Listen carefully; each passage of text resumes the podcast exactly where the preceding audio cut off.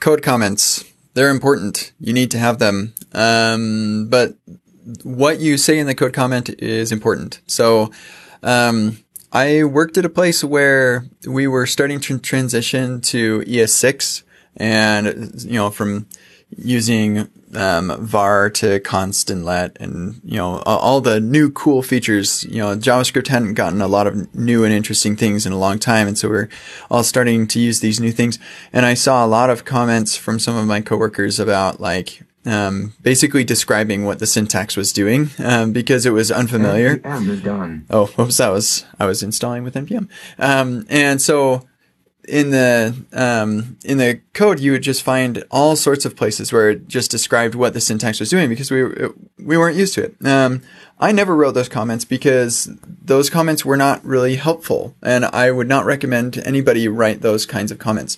Um, and like you could do the same thing for APIs uh, to libraries that um, that you're using that you're not used to, like or you know you could say um, maybe you have a, a, function component that returns null. Uh, you could add a comment that says you, when you return null, it doesn't render anything. You know, like you can just go forever on code comments. So it comes down to what is the code comment actually telling and what's useful about it.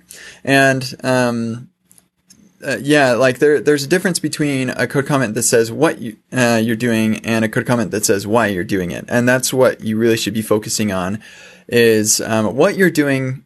Um, if it needs to be explained, then you should be doing what you're doing a little differently. Um, because a code comment won't necessarily make it any easier to understand. Um, so, yeah, if if your code comment is just saying this assigns the variable root to the string hello world, like that is not going to be at all useful. Um, but you could explain why you're doing that. Uh, you say, well, um, our backend expects us to send a hello world string because of this weird historical fact. Um, something that somebody couldn't just Google and figure out, um, you know, what is going on. Um, you know, what with, with syntax, that's something people can figure out. Um, but when it comes to like uh, business domain specific things, that's the sort of thing that you want to write, write a code comment about. Uh, it's especially useful when um, your default, like what you would expect somebody to do, would be X, but you can't do that for reason Y, and so then you explain um, why you're doing something uh, that may not be what people would expect you to be do uh, doing. That's what code comments are for. It's to explain why you're doing something that may be unexpected. I hope that's useful. Have a wonderful day.